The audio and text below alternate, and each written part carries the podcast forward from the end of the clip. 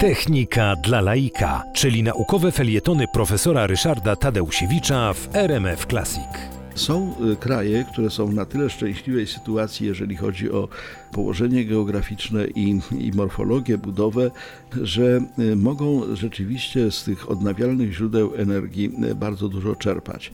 Przykładem może być Norwegia, która ma tak dużo zasobów energii wodnej. Tam są wysokie góry, a w tych wysokich górach są bardzo szybkie i niosące dużą ilość wody rzeki.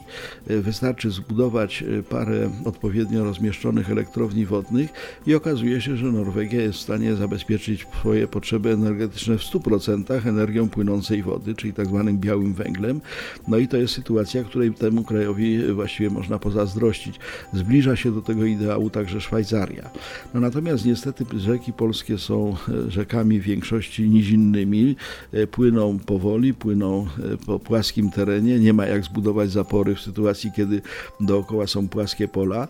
No i rezultat jest taki, że energii wodnej w Polsce mamy tyle co i nic, prawie kilka procent całościowego zapotrzebowania energii możemy zaspokajać w hydroelektrowniach. Większej tych hydroelektrowni za bardzo zbudować nie ma gdzie, stąd wody e, musimy sobie gdzieś tam odłożyć na bok. No, są kraje, które z kolei bardzo e, czerpią z energii słonecznej.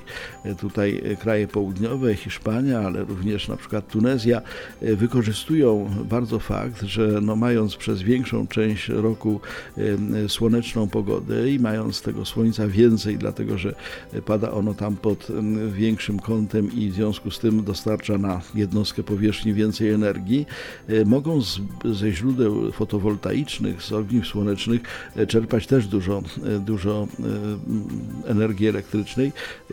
Chwalono się tym, że był taki dzień wyjątkowo pogodny, wyjątkowo słoneczny, kiedy Hiszpania też w 100% swoje e, zapotrzebowanie energetyczne zaspokoiła źródłem, e, źródłami e, solarnymi. No niestety po pierwsze to nie co dzień, bo, bo, bo słońce raz jest, a innym razem jest zasłonięte chmurami. No a po drugie znowuż nasze położenie geograficzne stawia nas tutaj w niekorzystnym położeniu. Źródła energii słonecznej w Polsce mają no, wielokrotnie mniejszą wydajność niż właśnie w krajach południowych. No, stąd na to też za bardzo liczyć nie można. No i wiatraki.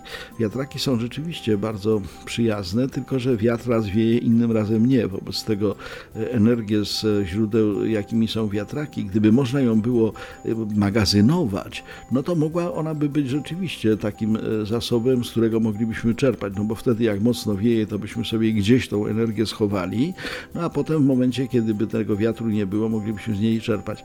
Niestety nie znaleziono jeszcze dobrego sposobu na to, żeby energię Y, gromadzić, energię w jakiś sposób y, no, magazynować. Energię albo się zużyje od razu, no, albo jest ona stracona. Rezultat jest taki, że niestety my w Polsce ciągle jeszcze jesteśmy w jakimś sensie, w cudzysłowie, skazani na elektrownie cieplne, skazani na kłopoty z tym związane. Unia Europejska patrzy na nas krzywo, bo jesteśmy emitentem y, dwutlenku węgla, który powstaje przy spalaniu węgla w elektrowniach cieplnych, no ale po prostu my tak za bardzo nie mamy alternatywy. Alternatywą byłaby ewentualnie rozbudowa energetyki jądrowej, no ale też z różnych powodów w tym kierunku nie idziemy. Stąd Polska, mając bardzo wiele różnych zalet, akurat w sensie energetycznym jest krajem trudnym.